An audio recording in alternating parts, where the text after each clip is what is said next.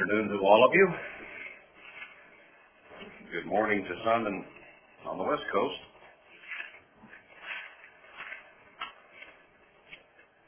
I have a few announcements to make. I, first of all, I talked with a man this morning who uh, I met oh, two or three years ago, I guess, in Florida, and they've called a couple times over the intervening period, but wanted me to pass along greetings from John and Joyce Rhodes. You don't know them, but a nice couple that I have met. They were down West Palm Beach at the time I first met them, and uh, they were bemoaning the circumstance in the church and how hard it is to get along with other people and even small groups and houses and homes. Uh, can't see eye to eye and can't agree and can't get along. And we even here who basically agree on things don't always get along. But we're working on that and slowly I think we're making progress. But anyway, they wanted to pass along their greetings to you, even though they don't know you.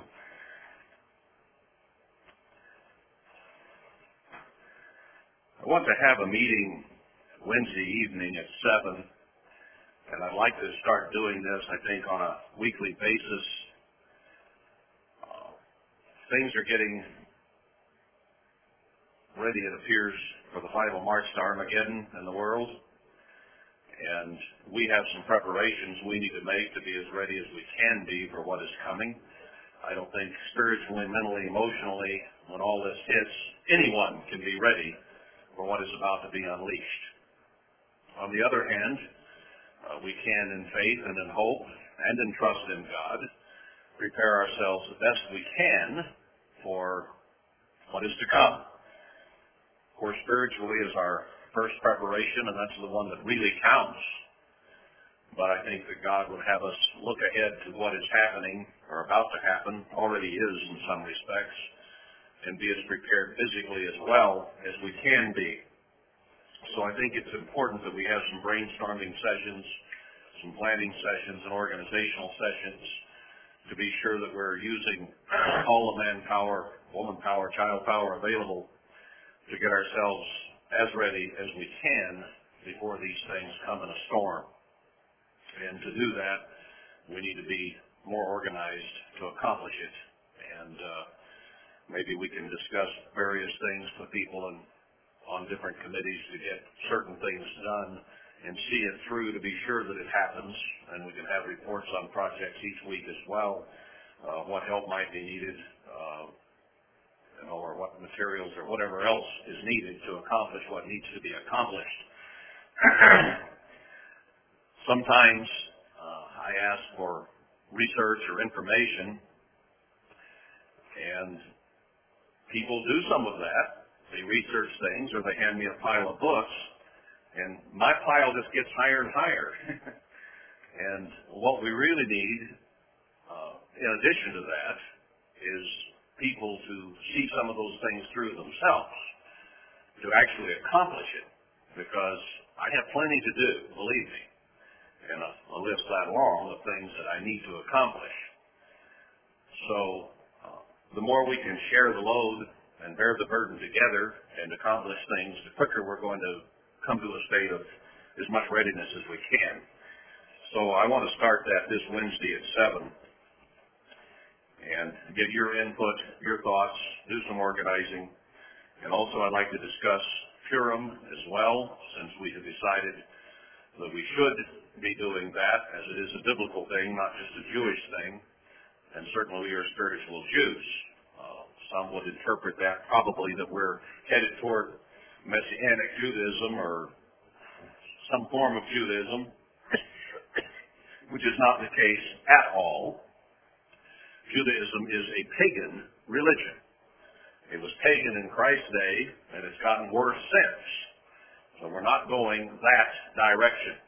We are reading in the Bible, and I did give sermons on that, or a sermon at least, uh, which some who have not heard could read and hear and understand. But it's something that I don't believe has been done by any groups, at least in the church, or at least not that I, to my knowledge. Perhaps someone somewhere has. Well, someone somewhere has done almost anything you want to name. So we may not be the only ones doing it by any means, and especially those who are going more towards Judaism now. But since it is a first for us, I do believe we need to discuss uh, how to go about it uh, to please God as best we can.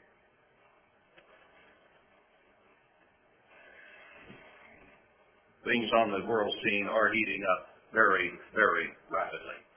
Many of you are tapped into different websites which kind of keep a running commentary going on those. One of the most spectacular things I read this past week was that six of our major ports are being bought by the United Arab Emirates, or a company there in Dubai. Those ports include New York. now that's not a major port. And Baltimore, New Jersey, those are all major ports. New Orleans, main port for up the middle of the country, along with Houston. Miami, another major port, and Philadelphia, and being bought in one package. I think these ports have been owned up to date by a company in London. We don't even own our own ports. But London's one thing. You're trying to keep terrorists out, so you sell your major ports to Muslims? How much sense does this make?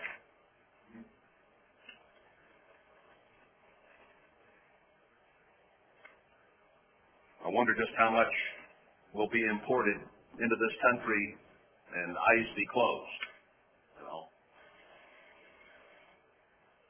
Another report I read said that Iraq is costing us $100,000 per minute. You, you, they say it'll be $2 trillion by the time it's over and done. And I don't can't comprehend that, and you can't either. But a hundred thousand a minute, I can somewhat equate to. That's an awful lot of money going by every sixty seconds. They have to keep the printing presses rolling. Another thing that hit the news this last few days is that uh, Syria is getting rid of all their dollars. They're trading them for euros, and will do all their trading henceforth in euros. Now, Syria, Syria does not have a huge economy, and that might be just a little blip, except that others also have the same idea. And when they start dumping all those trillions of printed American dollars and electronic dollars that are out there, that are not even printed, what is going to happen? And Iran is intent on going ahead with their oil for euros program and their exchange, as well as nuclear development. So I think the prophecies are being beginning to line up in what is going on in a very dramatic fashion. So the readier we can be, the better off we'll be. Another interesting note was that the Danish cartoonist who was drawing pictures of Muhammad now has a million dollar bounty on his head from a Pakistani cleric. That'll make you think about what you put in the cartoons, won't it? Million dollar bounty for his death.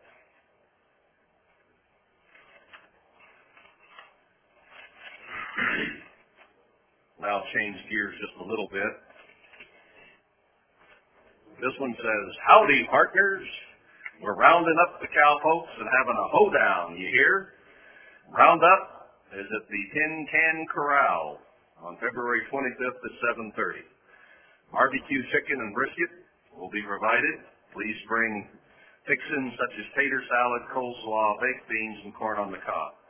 Don't forget the desserts. Put on your Western duds and come on down for playing, dancing, and good old Western grub. We're going to have a stomping good time. Wonder who we get to stomp. of course, no potluck next weekend, since we'll have a meal that evening. Doesn't say a time. Yeah, 7.30. 7.30 next Saturday night. Okay, I think that's about it for announcements. we're interested, we're entering an interesting section here in Jeremiah 35.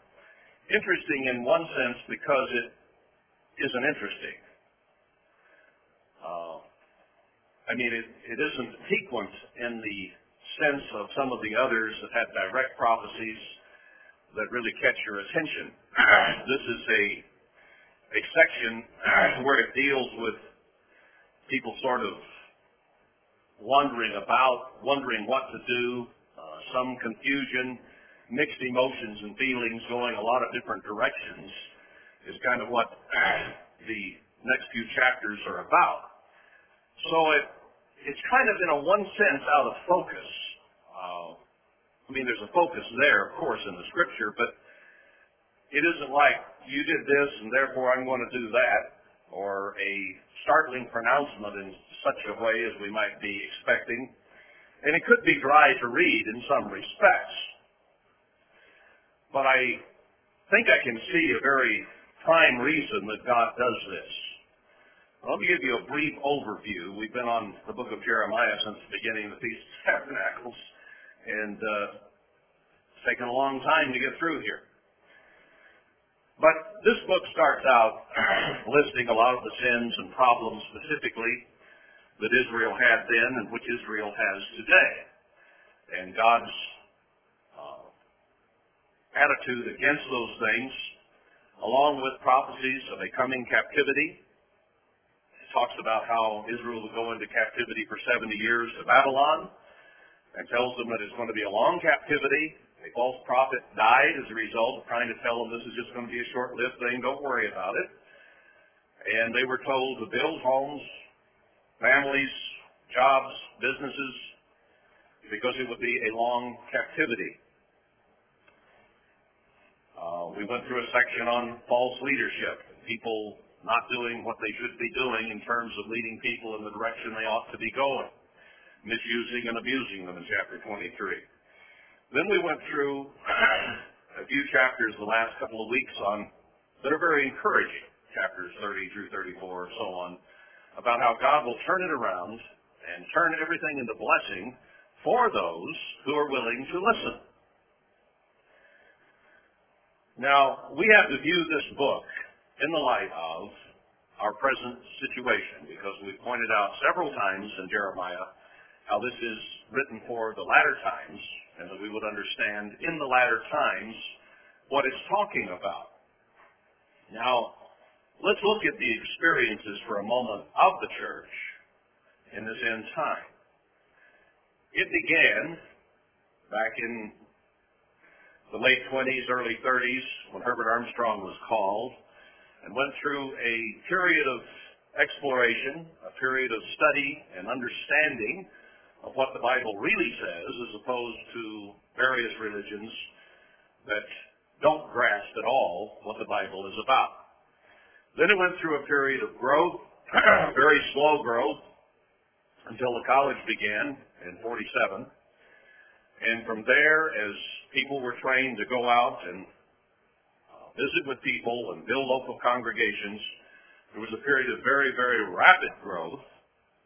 And we were to be in the middle of Babylon, where Ezekiel 17 shows that Herbert Armstrong moved from Oregon down to a city of merchants, Los Angeles, a place where a worldwide work could really be done because of the broadcasting facilities and various other factors that were there that simply were not existent in Oregon. So there was a very rapid growth period.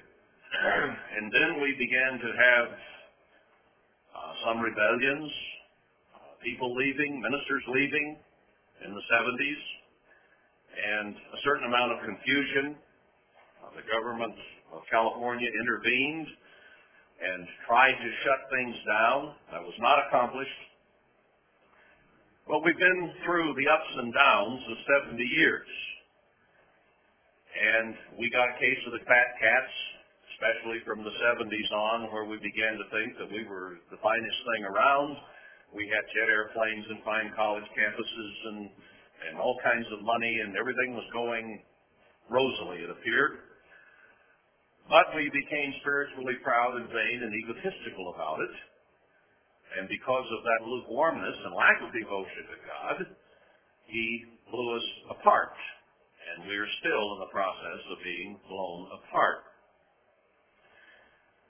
Now, most of the book of Jeremiah has to do with the predictions of what would happen and the captivity that would occur and that would then last 70 years.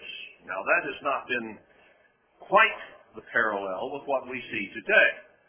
What we see is a beginning to truly understand these prophecies just as the 70 years is drawing to a close or has closed.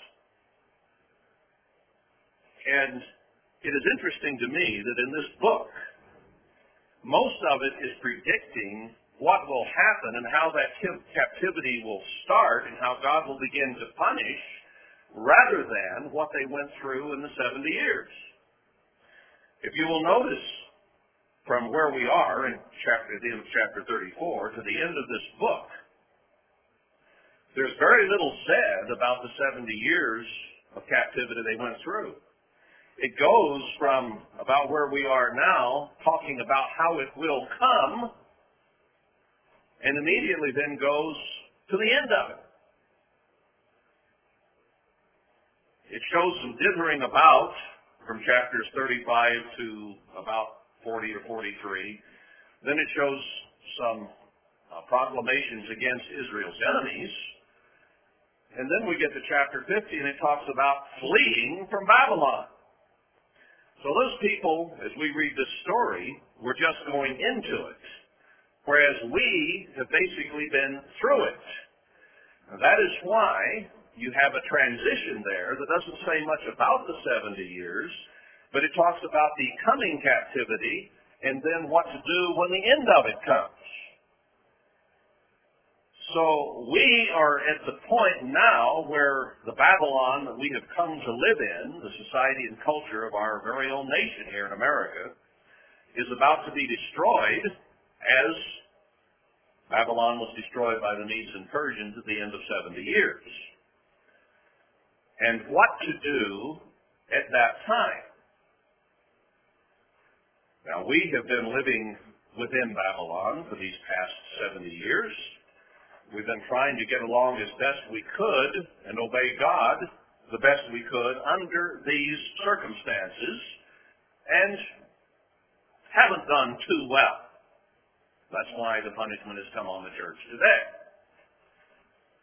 But we try to survive within the system, and lo and behold, it appears that we have been very much a part of the system. Now, isn't that what happened to those Jews? They didn't want to go into captivity into Babylon, but they were taken anyway, and what did they do? they absorbed the ways of Babylon. The good did not rub off on the Babylonians, the bad of the Babylonians rubbed off on the Jews.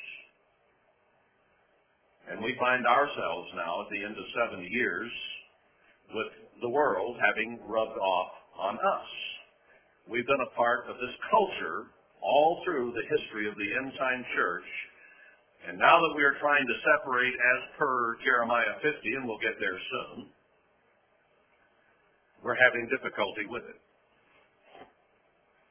We are in a society that is full of lying and murder and thievery and adultery and fornication and covetousness and Sabbath breaking and idolatry in every form, lack of respect for father and mother, a society which dotes upon people. And most of the entertainment that we have today has to do in some form with lying, robbery, infidelity, uh, misuse of monies, uh, illicit and weird sexual practices, homosexuality. Those are the themes. And yet Isaiah tells us to hear no evil, see no evil. And how successful are we at coming out of those things? Do we watch for entertainment those things which God says are evil? Now, if you don't watch movies that glorify robbery, lying, cheating, embezzlement, adultery, fornication, and all those things, how many programs and movies can you watch? And have we, even in trying to come out, lapsed back into some of those things? So Are we dithering around? Even as the church has come apart and the world is about to fly apart, are we acting indecisively? Are we seeking God with our whole heart? Or have we gone back to seeking some of the things of this world and our hearts are still divided? I think we need to do some very, very careful thinking about these things. And that's why I made that comment last week when I talked about the servants of Babylon uh, and or our servants and releasing them after six years and then we've taken them back.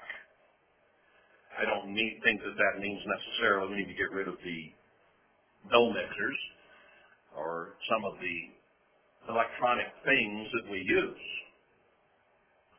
But what about those electronic things that create sin and acceptance of sin in our lives that we might watch or hear?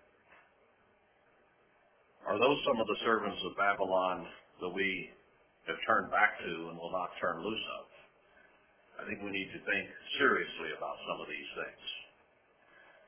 With that in mind, let's go into chapter 35 of Jeremiah.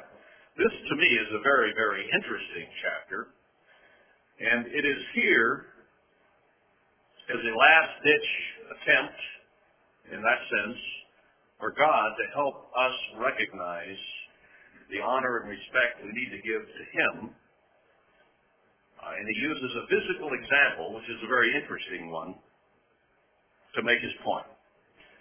Chapter 35 of Jeremiah. The word which came to Jeremiah from the eternal in the days of Jehoiakim, the son of Josiah, king of Judah, saying, Go to the house of the Rechabites and speak to them and bring them into the house of the eternal, into one of the chambers, and give them wine to drink. Kind of a strange thing, isn't it? In a way, right on the surface, God says to Jeremiah, bring the Rechabites into the house of God and offer them wine. Okay?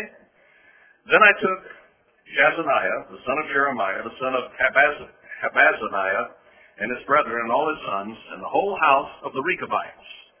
And I brought them into the house of the eternal, into the chambers of the sons of Hanan, the sons of Igdali, Liah.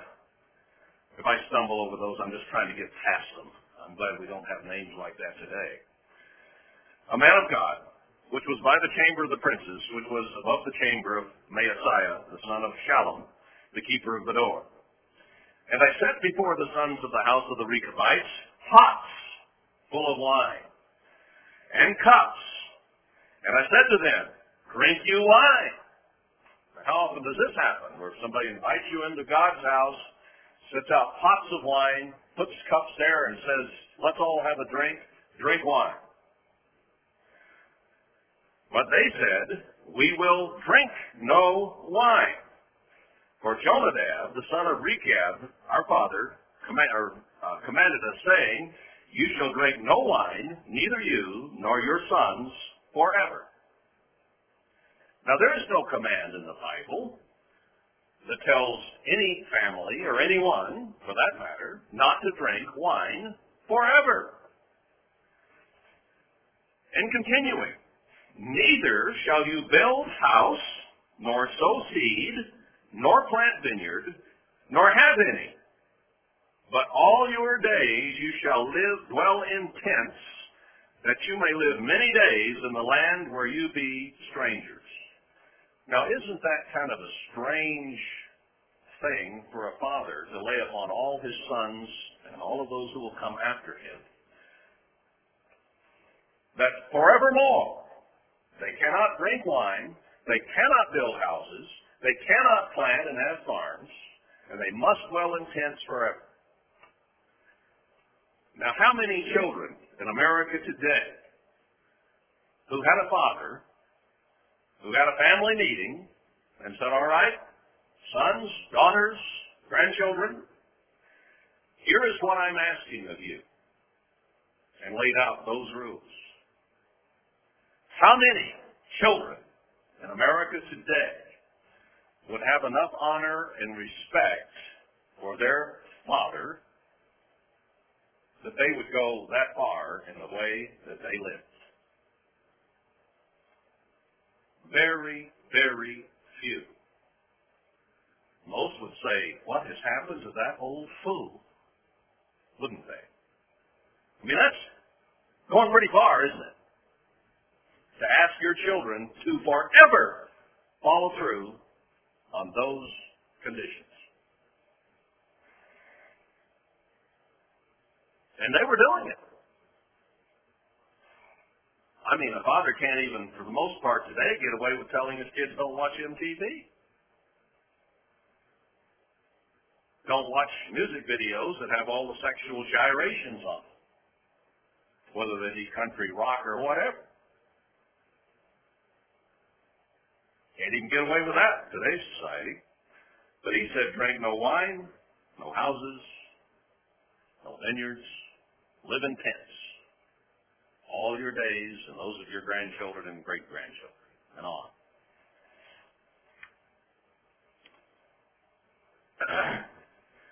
Verse 8. Thus have we obeyed the voice of Jonadab, the son of Rechab, our father, and all that he charged us, to drink no wine all our days, we, our wives, our sons, nor our daughters, not to build houses for us to dwell in, neither have we vineyard, nor field, nor seed, but we have dwelt in tents and have obeyed and done according to all that Jonadab our father commanded us. That is, to me, an incredible story. And it happened. Those people actually followed through. But it came to pass when Nebuchadnezzar, king of Babylon, came up into the land, that we said, Come and let us go to Jerusalem for fear of the army of the Chaldeans and for fear of the army of the Syrians. So we dwell at Jerusalem. That's how they were able to be found and invited to the temple or the house of the Lord to be offered wine. God was making a point here. Then came the word of the Eternal to Jeremiah saying, Thus says the Lord God of hosts, the God of Israel, Go and tell the men of Judah and the inhabitants of Jerusalem, Will you not receive instruction to hearken to my words, says the Eternal? Now we're getting to the point here. These people were willing to lead a very unusual lifestyle because a parent desired it of them without giving any reasons, without referring to God having said you're to live this way, but that was the man's personal desire for his family forever. And he had no backup other than that was just his desire. So far as I can see in the story.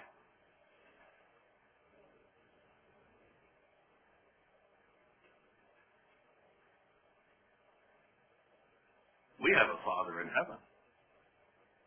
Will we hearken to his words? Now, I don't know what Jonadab and Rechab did, what their lives were about. They were just human beings on this earth, and perhaps a little off-center or different, wouldn't you say? We have as our Father, the God of all the universe, who created the heavens and the earth, and everything that therein is, stated how happy he is in life, how much he enjoys living eternally, and offers that to us if we will follow certain conditions and be willing to live the way he lives. He's not an oddball or off-center at all.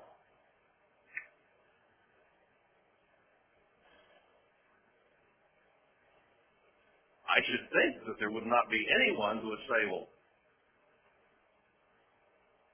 I don't want to do what God says. You know, put in that context, you'd think we'd all say, all right, let's go for it. That's not human nature. And that's the point God is making here. Verse 14. The words of Jonadab, the son of Rechab, that he commanded his sons not to drink wine, are performed. For to this day they drink none, but obey their father's commandment. Notwithstanding, I have spoken to you, rising early and speaking, but you hearkened not to me. Now, God told the church, you think you are fully clothed spiritually, but you're blind and naked and miserable. But most in the church have elected to believe that they are Philadelphians and therefore that does not apply to them. God says, I'll spew you out of my mouth because of these attitudes. And so they find themselves being spewed right and left around the world and still will not admit that they were spiritually proud and vain, egotistical, and so on, and lukewarm.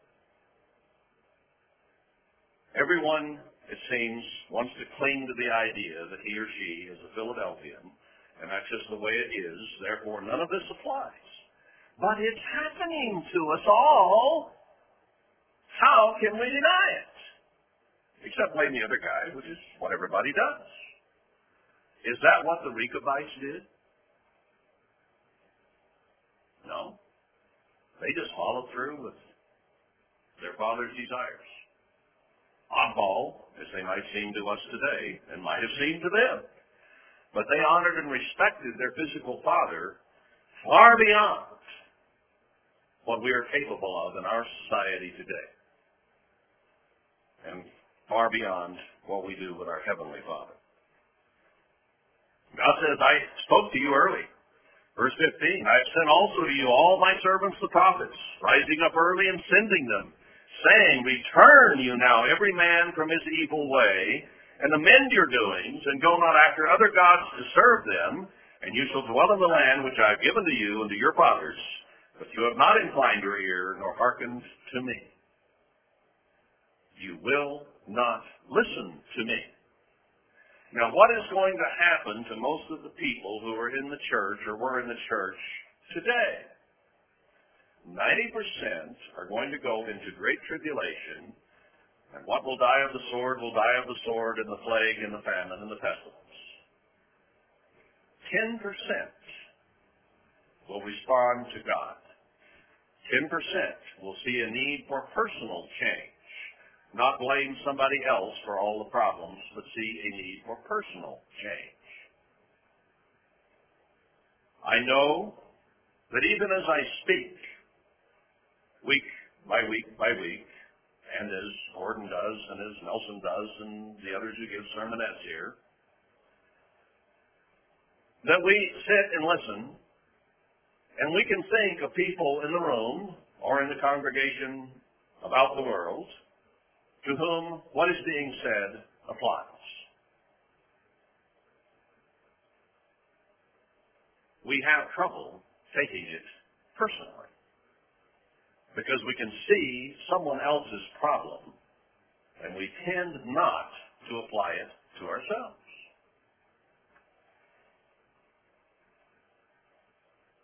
Or we have our objection or our rebellion or our attitude, whatever it might be, to what the words of God say. It's a personal thing. It says, return you every man from his evil way. This is not speaking to someone else somewhere else, nor is it speaking to someone else in this room to whom you think it might apply. It's speaking to you personally and to me personally. That's what it's written for. Only those men who make the changes, who swallow their rebellion, who swallow their attitudes, who swallow their pride and their vanity, and truly repent, are going to be included. It is a personal thing. God says, I spoke to you, and this word speaks volumes, and he, spent, he sent people to read it to you. But for one reason or another, we despise those. Not going to listen to either God or those he sends to read it to us. Verse 16, because the sons of Jonadab, the son of Rechab, have performed the commandment of their father, which he commanded them, but this people has not hearkened to me, therefore Thus says the Lord God of hosts, the God of Israel. He invokes his title, his power, his history, his strength, his office. Behold, I will bring upon Judah and of all the inhabitants of Jerusalem all the evil that I have pronounced against them, because I have spoken to them, but they have not heard. And I have called to them, but they have not answered.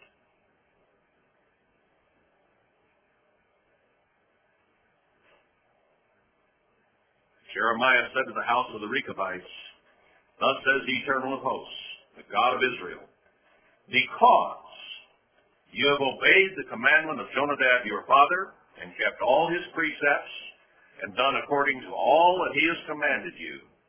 Therefore, thus says the Eternal of Hosts, the God of Israel. He invokes his title again, his power, his strength. In a good way, not an evil way. Jonadab, the son of Rechab, shall not want a man to stand before me forever. Somewhere, today, within that body of people that God calls his own, I'll guarantee you there's a descendant of Rechab and Jonadab. I don't know who it is. You don't know who it is. But there's someone there. God said so.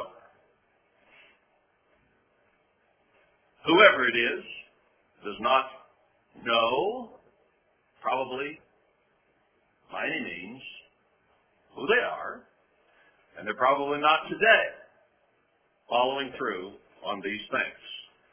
Now, just in the off chance it is you, maybe you should move out in a tent. Don't plant a garden this summer.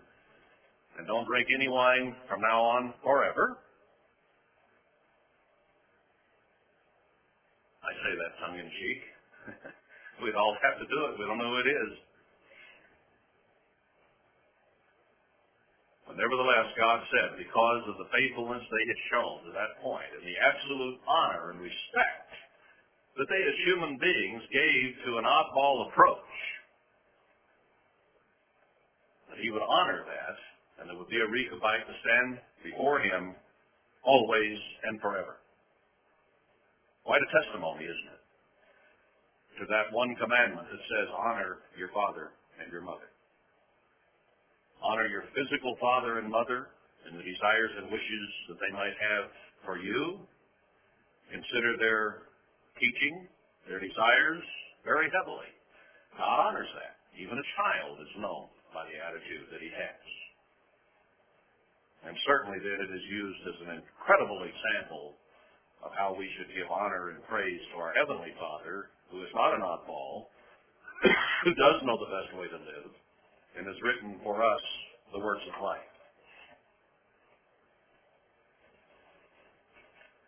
I, I consider Jeremiah 35 a very, very important chapter in the Bible to display honor toward father and mother.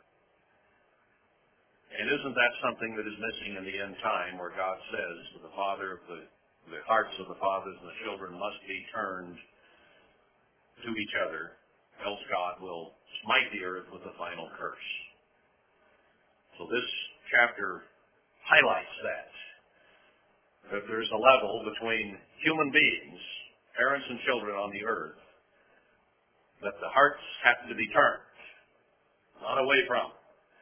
If your parents have desires for you, or standards, or rules, should you not be as the Rechabites and follow those, especially since the rules your parents are giving are backed up by God's Word. And He holds the keys to life and death. He holds the keys to who will be delivered from this trouble that is looming on the horizon today and who will not be. And a lot of it has to do with our relationship between physical parents and children, between our relationship with Abraham, Isaac, and Jacob, our fathers in the faith, and how they lived, what they did, and our relationship above all with our Father in heaven. Those three relationships, those three levels, have to be fixed. And we need to take it personally. So if we get our relationship with our Father in heaven right, we begin to live as Abraham, Isaac, and Jacob lived, and we treat each other as fathers, mothers, and children with a great deal of honor and respect. Those things have to be done.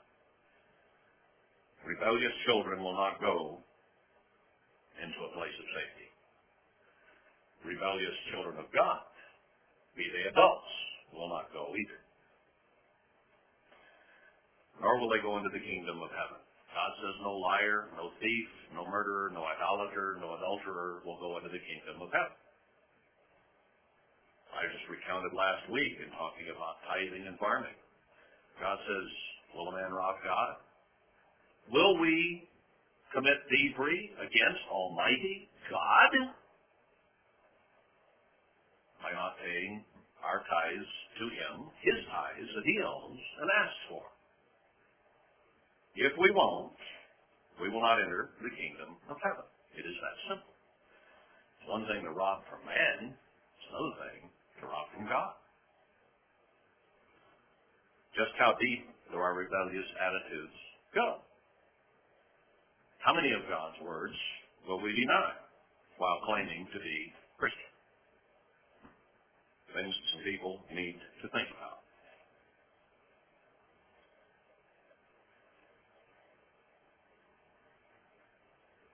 And it's not about money. And I could care less, in one sense. But it's your relationship with God that is important. It's God's time, and you're robbing Him. And if we're going to steal from God, that's a thievery He will not overlook. Sorry, it's just the way it is. We're not about money here. To date, since this little congregation began in 2000, do any of you ever remember me asking for donations in church or to send more money in or to make bigger offerings? None of you do. It's never happened. I doubt that it ever will happen. So we're not here about numbers and we're not here about money. We're here about obedience to the laws of God, whatever they might be. All of them. And to honor our Father in heaven. All right, let's go on then to chapter 36. And it came to pass in the fourth year of Jehoiakim the son of Josiah, king of Judah, that this word came to Jeremiah from the Eternal, saying, Take you a roll of the book. They didn't have books with pages then like we do. They had long rolls, scrolls. And write therein all the words that I have spoken to you against Israel and against Judah and against all the nations from the day I spoke to you, from the days of Josiah even to this day. All these years, Jeremiah, that you have been preaching the destruction of the nation. I want you to go back and write down everything I have told you. Some, you know, put it all down. Put it in writing. Now that must have been an incredible job. The man had been preaching for a long, long time, decades. Write it all down. It may be that the house of Judah will hear all the evil which I purpose to do to them, that they may return every man from his evil way, that I may forgive their iniquity and their sin. God is ever hopeful. God gives every opportunity, every mercy, every compassion, every chance for us to repent, for us to change our attitudes, to get rid of those set lips and jaws, whatever the issues we have might be. He gives us every opportunity. He's patient with us. There comes a time when he brings the evil. And if we do not personally change, it will come on us. So he says, I want you to write it all down. We're going to review the whole thing. Then Jeremiah called Baruch the son of Neriah And Baruch wrote from the mouth of Jeremiah all the words of the Eternal which he had spoken to him upon a roll of the book. Jeremiah just went back through his memory and all the times that God had spoken to him words to sage, Judah, he repeated them. Baruch wrote them all down. Now, that was tough in those days. Hard to write. They didn't have modern computers with keyboards that you could just sit down and type it out as fast as the man spoke. It had to be done very painstakingly, very slowly, perhaps with a feather quill or something where you kept dipping and writing and dipping and writing. Very, very difficult shore. And Jeremiah commanded Baruch, saying, I am shut up. I cannot go into the house of the eternal. He was in prison still. Therefore you go and read in the roll which you have written from my mouth the word of the eternal in the ears of the people in the Lord's house upon the fasting day. And also you shall read them in the ears of all Judah that come out of their cities. It may be they will present their supplication before the eternal and will return everyone from his evil way for great is the anger and the fury that the Eternal has pronounced against this people. Now, God was giving them every chance because he understood how horrible war and captivity are. We as a people are somewhat insulated from that today. But it is about to come forth in great fury, and Americans will eat each other and eat their own children and their afterbirth, as it says in this book. That was repeated as well. God says, maybe they'll turn. Maybe they'll repent. And Baruch the son of Neriah, verse 8, did according to all that Jeremiah the prophet commanded him, reading in the book the words of the eternal in the Lord's house. And it came to pass in the fifth year of Jehoiakim, the son of Josiah, king of Judah, in the ninth month, that they proclaimed the fast before the eternal all the people in Jerusalem. So it apparently was not Day of Atonement when it talked about the fast here, but a special fast that was proclaimed that the people might come together to hear what Jeremiah had to say. What he had been saying was written down to be read to them. Then read Baruch in the book the words of Jeremiah in the ninth month. In the house of the eternal, in the chamber of Gemariah, the son of Shaphan the scribe, in the higher court at the entry of the new gate of the Lord's house, in the ears of all the people. When Micaiah the son of Gemariah, the son of Shaphan, had heard out of the book all the words of the eternal, then he went down into the king's house, into the scribe's chamber. And lo, all the princes sat there, even Elishama the scribe, and Delaiah, the son of Shemaiah, and Elnathan, the son of Achbor, and Gemariah, the son of Shaphan, and Zedekiah, the son of Hananiah, and all the princes. So everybody that was anybody, in other words. Then Micaiah declared to them all the words that he had heard when Baruch read the book in the ears of the people. So word got around. This, this is what Jeremiah had to say. Therefore all the princes sent Jehudi, the son of uh, Nethaniah, the son of Shilamai, or Shelemiah, the son of Cushi, or Cushai, unto Baruch, saying, Take in your hand the roll wherein you have read in the ears of the people, and come. Said, Come on in. We're going to listen. So Baruch, the son of Neriah, took the roll in his hand and came to them. And they said to him, Sit down now and read it in our ears. He read it to the people. Now we're the important people here together. Sit down Let's hear it straight from the horse's mouth. So Baruch read it in their ears. Hard to deny, isn't it, what has been read right to you?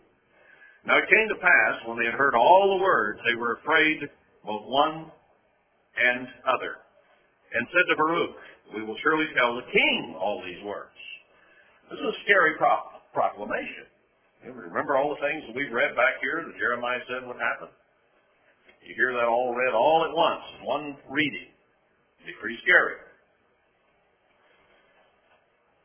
And we have people today who see what's going on in the world and in the church, and it's pretty scary, frustrating, and confusing, isn't it? Don't know what to do. And they asked Baruch, saying, Tell us now, How did you write all these words at his mouth? How did you come up with this? Then Baruch answered them.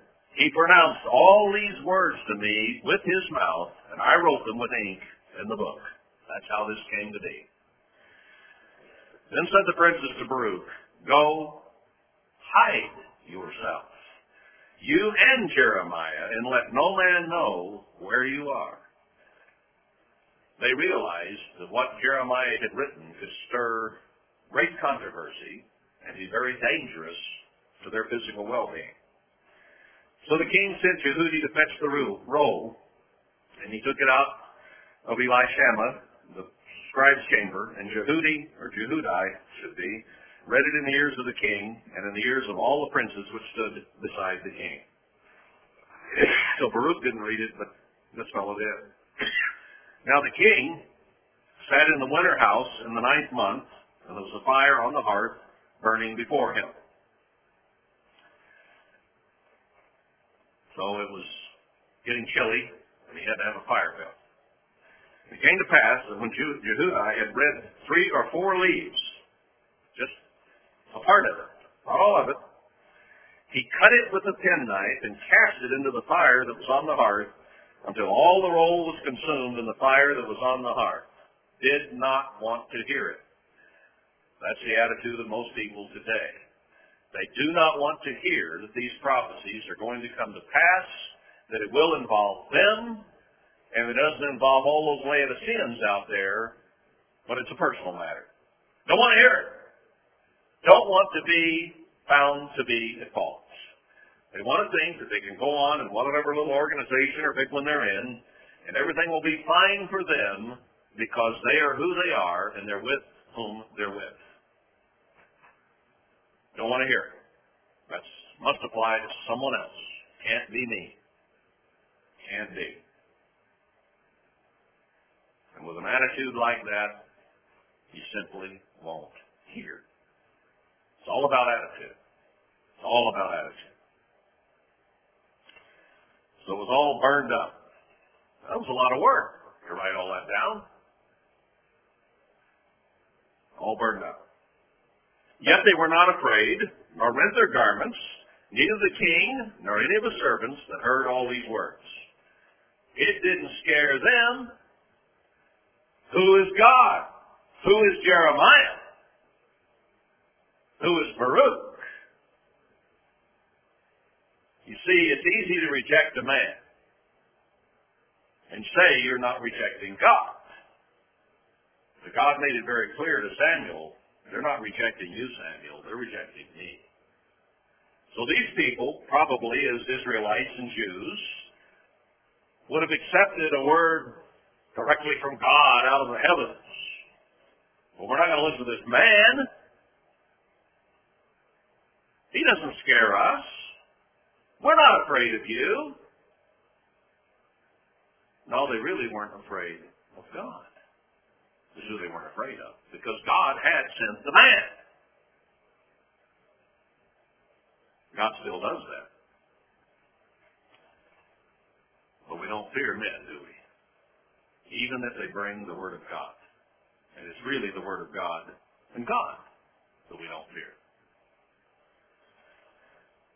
But the king commanded Jerahmeel, the son of Amalek, and Seraiah, the son of Azriel, and all these people, uh, about Jeremiah, but the Lord hid them. then the word of the Eternal came to Jeremiah after that the king had burned the roll and the words which Baruch wrote at the mouth of Jeremiah, saying, This is going to probably frustrate Jeremiah and Baruch. Take you again another roll and write in it all the former words that were in the first roll, which Jehoiakim, the king of Judah, has burned. Kind of like the Ten Commandments. Moses comes down, throws them on the ground. Now he's got to go back up there and fast 40 more days and get them again.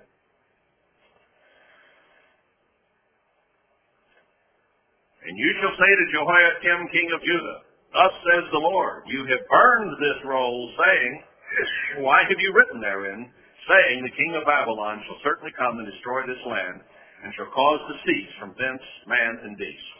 That was a message the king simply did not want to hear. He would not accept it. He probably thought, wow, we worship the God of Abraham, Isaac, and Jacob. God wouldn't do that to us. We go to blah, blah, blah Church of God. God wouldn't do that to us. We're so and so and so and so. God wouldn't do that to us. I don't want to hear that. How many churches of God scattered around the world today would want to hear a message about how these prophecies apply to them? Not very many. And even you and I don't like. But it does apply to us. And very few are willing to accept that. We don't want to hear the destruction's coming on us. And yet Christ said, not one stone will be left upon another. It's all going to be torn down, the temple. And then Israel is going to be torn down. It's going to happen to both. No getting around it. It doesn't matter what group you think you're in and how safe you think you're going to be. If you don't obey God yourself, you're going to be a part of it. Pray tell, who are those large trees, large, large congregations in Zechariah 11 talking about? How many large groups are there in the Church of God today? It refers to them as large trees in the first verses, not small ones. But there are a lot of people who, by strength of numbers, think that they are okay. They don't need to hear this. We'll see to whom it happens, when it happens, and it'll become clear, won't it? To whom God is speaking. All of us. All of us came short of the glory of God and need to repent. There is no group you can go to that does not need to grow, change, overcome, and repent. They're just not around. And yet there are organizations today who will tell you if you'll just believe everything I say and do everything I say, you're fine. You don't need to grow and overcome. Just be here. It's dangerous because to every church, God said, to him that overcomes. That included Philadelphia, didn't it? Now what it says back there in Revelation 3? It says even to Philadelphia, to him that overcomes. But people who consider themselves Philadelphians have always said it doesn't say anything bad about Philadelphia. Well then why does Philadelphia need to overcome if there's nothing wrong with them? Maybe there wasn't as much overtly wrong, but then maybe we didn't realize we as Philadelphians were morphed into Laodiceans either. Because all those attitudes are extant today. Those are not just nose-to-tail prophecies for churches that existed through history.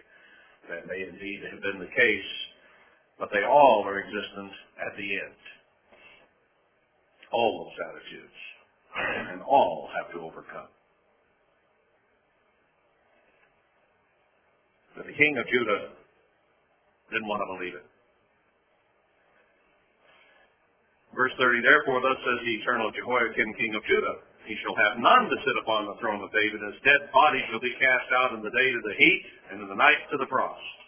So even though he was in the line of David, and was sitting on the king of Judah, thenceforth it would come through another in the line of David. Now God had promised to David that there would always be a king in his line upon the throne.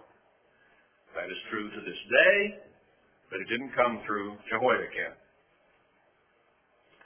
And I will punish him and his seed and his servants for their iniquity. And I will bring upon them, upon the inhabitants of Jerusalem, upon the men of Judah, all the evil that I have pronounced against them, but they hearkened not. You know, why? What did Jeremiah say that was so bad? He said, don't lay after your neighbor's wife. He said, don't lie. Don't steal. Take care of the widows and the orphans. Treat everybody with a fair weight and measurement and, ju- you know, and justice to all.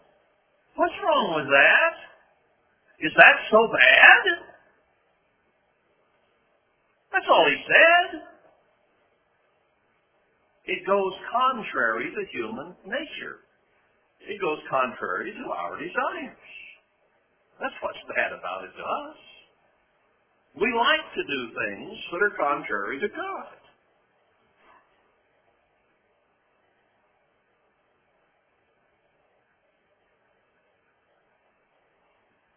I mean, it just doesn't make any sense. But human nature is illogical and doesn't make sense, does it? It is so greedy, so selfish, so introverted that it just wants to do what it wants to do. And the rules all apply to everybody but me. We have a double standard. There's the rest of you and there's me. You know? I want to do what I want to do. And we think that somehow we're above it. But we're not. None of us.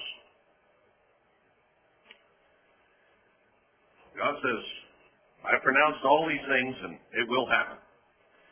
Then took Jeremiah another roll and gave it to Baruch the scribe, the son of Neriah, who wrote therein from the mouth of Jeremiah all the words of the book which Jehoiakim king of Judah had burned in the fire, and there were added besides to them many like such words.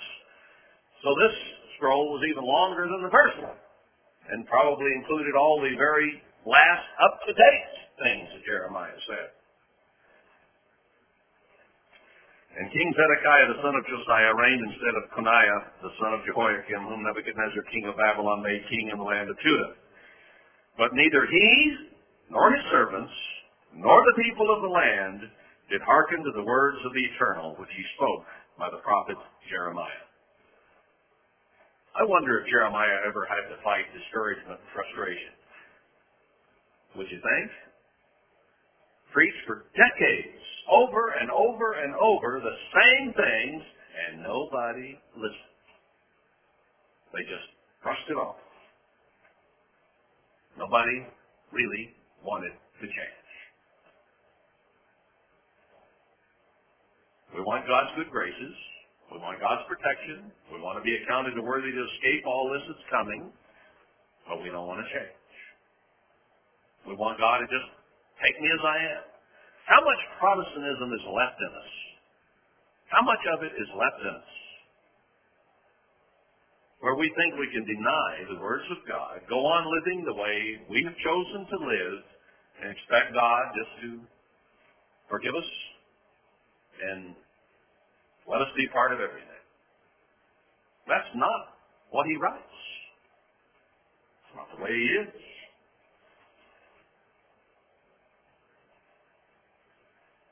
Verse 3, And Zedekiah the king sent Jehu, Jehucal, the son of Shelemiah, and Zephaniah, the son of Maaseiah, the priest to the prophet Jeremiah, saying, Pray now to the Lord our God for us.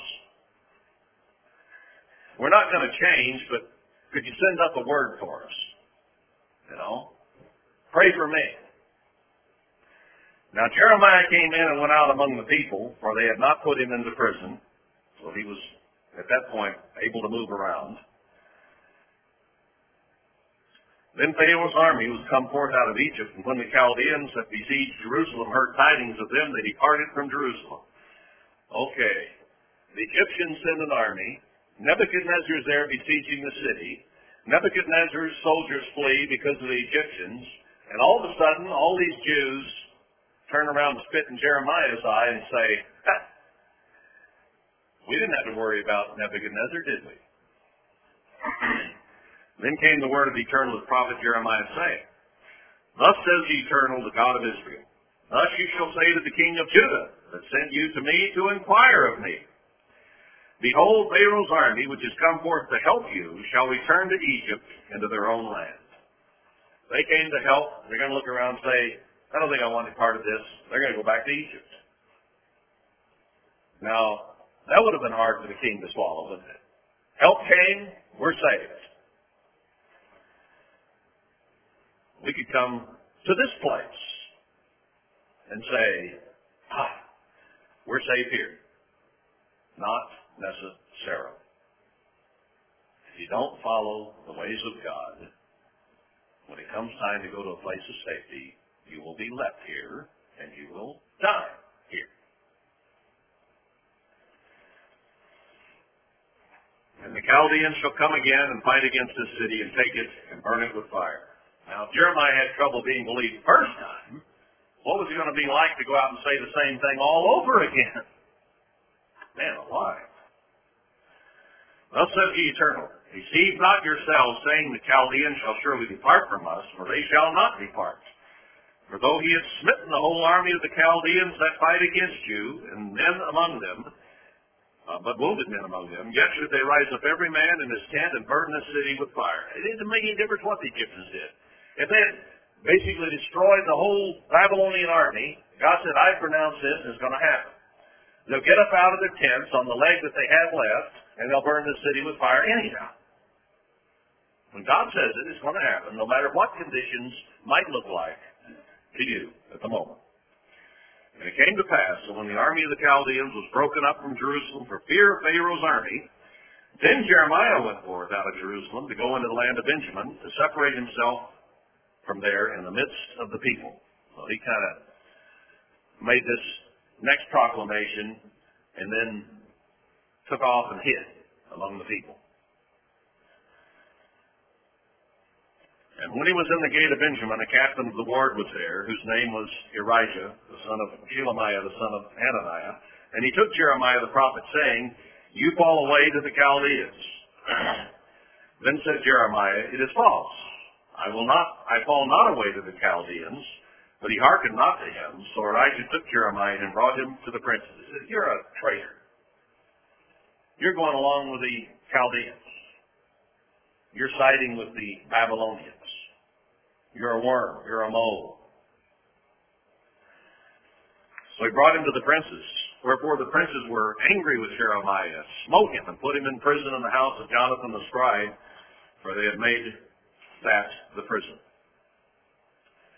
Now, when Jeremiah was entered into the dungeon and into the cabins, and Jeremiah had remained there many days, doesn't say how long, but a long time, then Zedekiah the king sent and took him out, and the king asked him secretly in his house, and said, Is there any word from the Eternal? Isn't that interesting? Nobody listened to Jeremiah, but they knew somewhere in their hearts and their minds, they had a feeling Jeremiah was sent from God.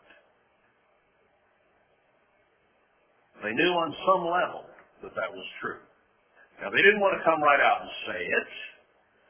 They did not want to do what Jeremiah had to say, but secretly and privately, they knew in their hearts this man had something to say that came from God. So take him out of the dungeon, bring him in quietly and secretly, and ask him, is there any word from God? And Jeremiah said, there is. You may not want to hear it, but there it is. For, said he, ye shall be delivered into the hands of the king of Babylon. Pretty succinct, isn't it? Moreover, Jeremiah said to King Zedekiah, that's not bad enough for you. Here's something else for you to consider. What have I offended against you, or against your servants, or against this people, that you put me in prison? All I've told you to do is obey God, live the way you ought to be living anyhow, and you'll be protected. But if you won't, you're going into captivity. What have, what have I said that's against you?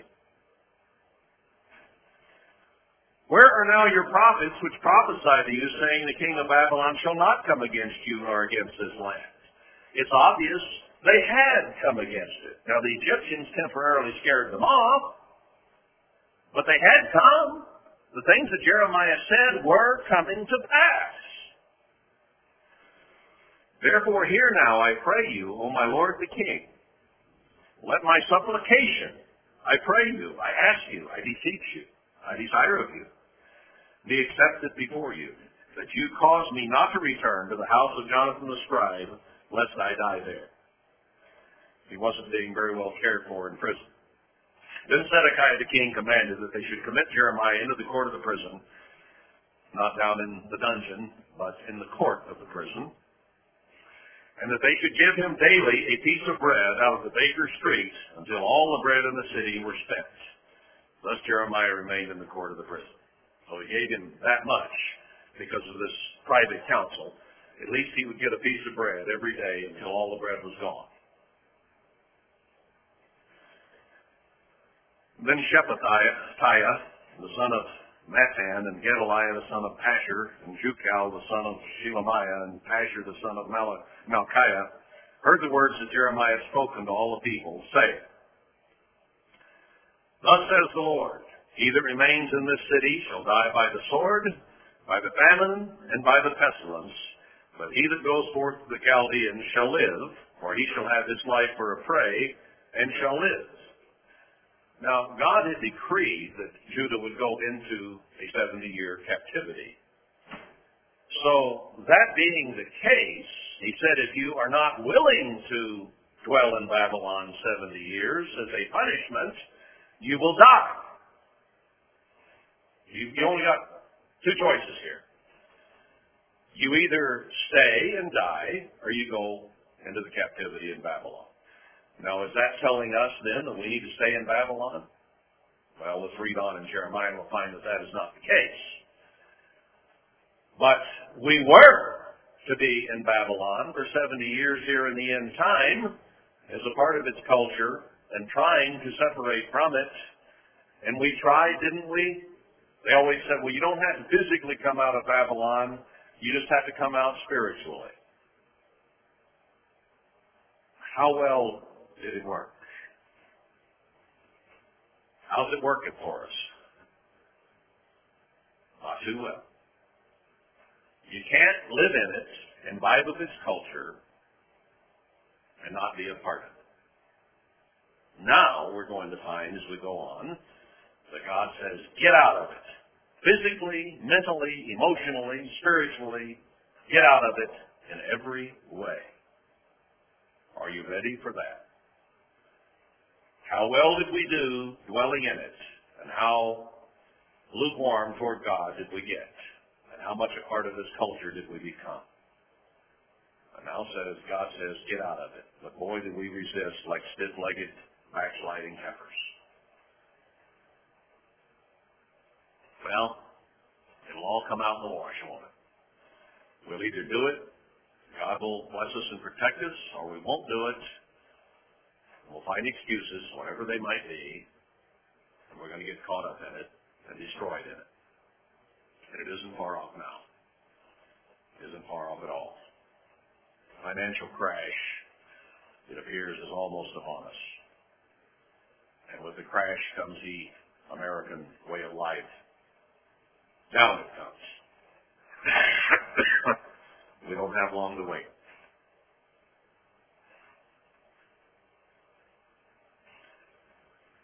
So God told them then, you're going to live, you might as well go on into captivity and suffer the penalties that are there.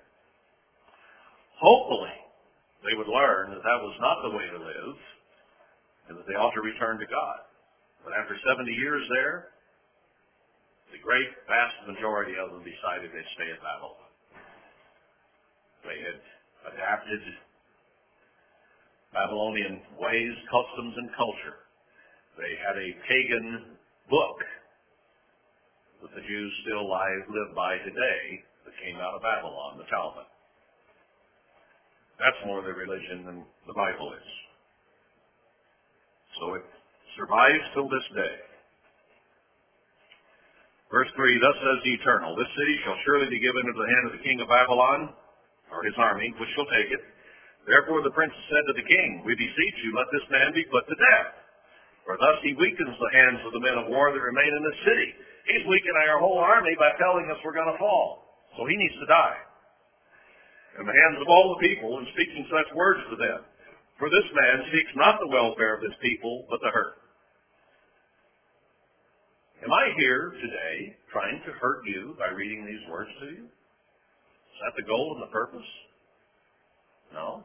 It wasn't Jeremiah's either when he wrote it. No. These words are given that we might live. We will respond to them the right way. Jeremiah begged the king to listen to him. The king didn't.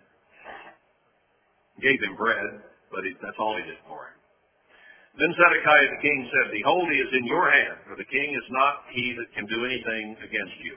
Then they took Jeremiah and cast him into the dungeon of Malchiah the son of Hammelech that was in the court of the prison, and they let down Jeremiah with cords, and in the dungeon there was no water, but mire, so Jeremiah sunk in the mire. No water to drink. There had been prisoners there before him because that's what they did with really bad people, was put them down in that dungeon. So it's basically being lowered into an outhouse, if you will. That's what the mire was. And he sunk down into it. Remove the outhouse, drop yourself in the hole, and you're pretty much where Jeremiah was. What do you get for honoring God? Telling people God's way. They always stoned the prophets or dropped them in the outhouse hole. Now when Ebed-Melech, the Ethiopian, one of the eunuchs which was in the king's house, heard that they had put Jeremiah in the dungeon, the king then sitting in the gate of Benjamin, Ebed-Melech went forth out of the king's house and spoke to the king, saying, My lord the king, these men have done evil in all that they have done to Jeremiah the prophet, whom they have cast into the dungeon, and he is like to die for hunger in the place where he is, for there's no more bread in the city. He's down in the mire, there's no water down there, and he's not getting any food. Somebody stood up for him. Then the king commanded Ebed-Melech, the Ethiopian, saying, Take from there thirty men with you, and take up Jeremiah the prophet out of the dungeon before he die. So Ebed-Melech took the men with him, and went into the house of the king under the treasury, and took their old cast clothes and old rotten rags, and let them down by cords into the dungeon to Jeremiah. In other words, they made an old clothing rope. Uh, you know, people make in the movies they used to make ropes out of sheets to get down out of uh, hotel rooms and so on. Same type of deal. And Ebed-Melech, the Ethiopian, said to Jeremiah, wasn't a Jew that came to his rescue. It was an Ethiopian.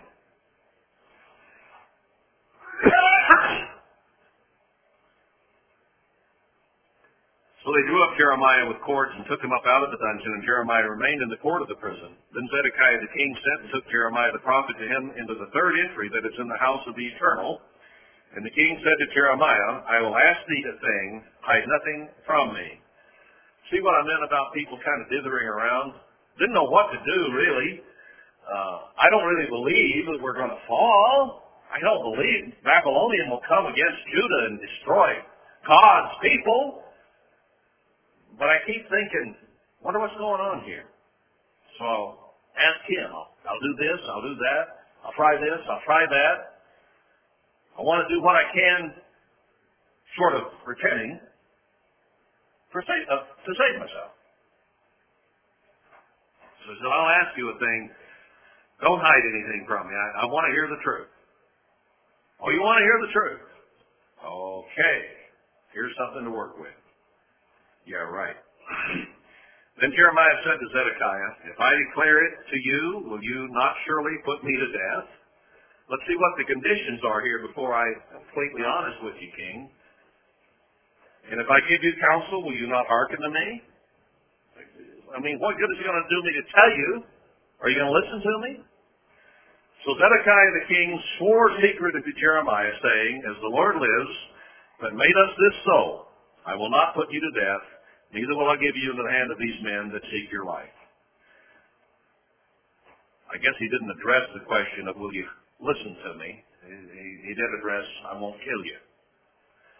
Then said Jeremiah to Zedekiah, Thus says the eternal God of hosts, the God of Israel, If you will assuredly go forth to the king of Babylon's princes, then your soul shall live, and the city shall not be burned with fire, and you shall live in your house. Seems pretty simple. Go out, give yourself up. They won't burn the city. You go into captivity, but you'll live, and your house will live. But if you will not go forth to the king of Babylon's princes, then shall this city be given into the hand of the Chaldeans, and they shall burn it with fire, and you shall not escape out of their hands. One more chance given. And Zedekiah the king said to Jeremiah, I am afraid of the Jews that are fallen to the Chaldeans, lest they deliver me into their hands, and they mocked me. He was more afraid of people than he was of God.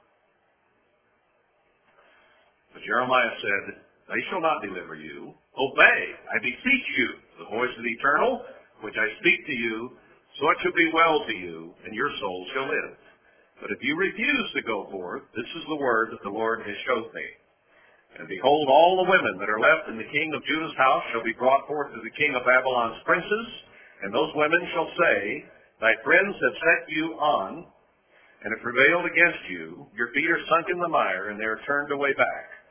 So they shall bring out all your wives and your children to the Chaldeans, and you shall not escape out of their hand, but shall be taken by the hand of the king of Babylon, and you shall cause this city to be burned with fire. Well, this would impact his wives, his children, his grandchildren. You know what Gentile peoples do when they take them captive? But if the princes hear that I have talked with you, and they come to you and say to you, Declare to us now what you have said to the king, hide it not from us, and we will not put you to death. Also what the king said to you, the king was scared to death. I, I don't want any of this conversation repeated. This is just between us, okay? Then shall you say to them, I presented my supplication before the king that he would not cause me to return to Jonathan's house to die there.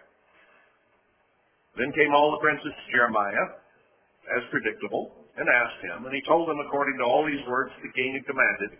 So they left him, left off speaking with him, for the matter was not perceived. So they set up something ahead of time to tell a story uh, to avoid them knowing what the king had asked and what Jeremiah's answer was.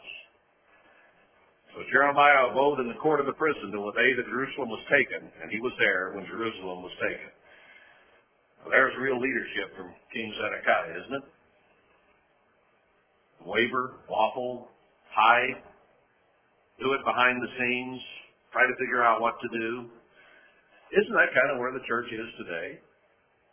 The nation's about to go into captivity, and the leaders of the church and the people are sort of milling in confusion, not really knowing what to do.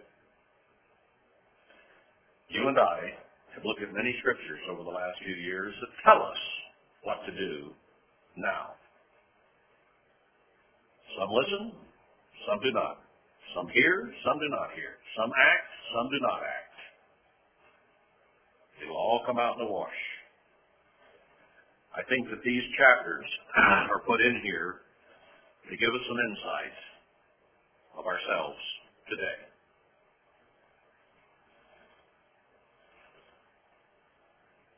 So I think that's a good place to start rather than going against uh, going into chapter 39. We'll stop there for the day because the siege of Jerusalem was about to start. So all the things that Jeremiah said would happen are beginning, starting with chapter 39.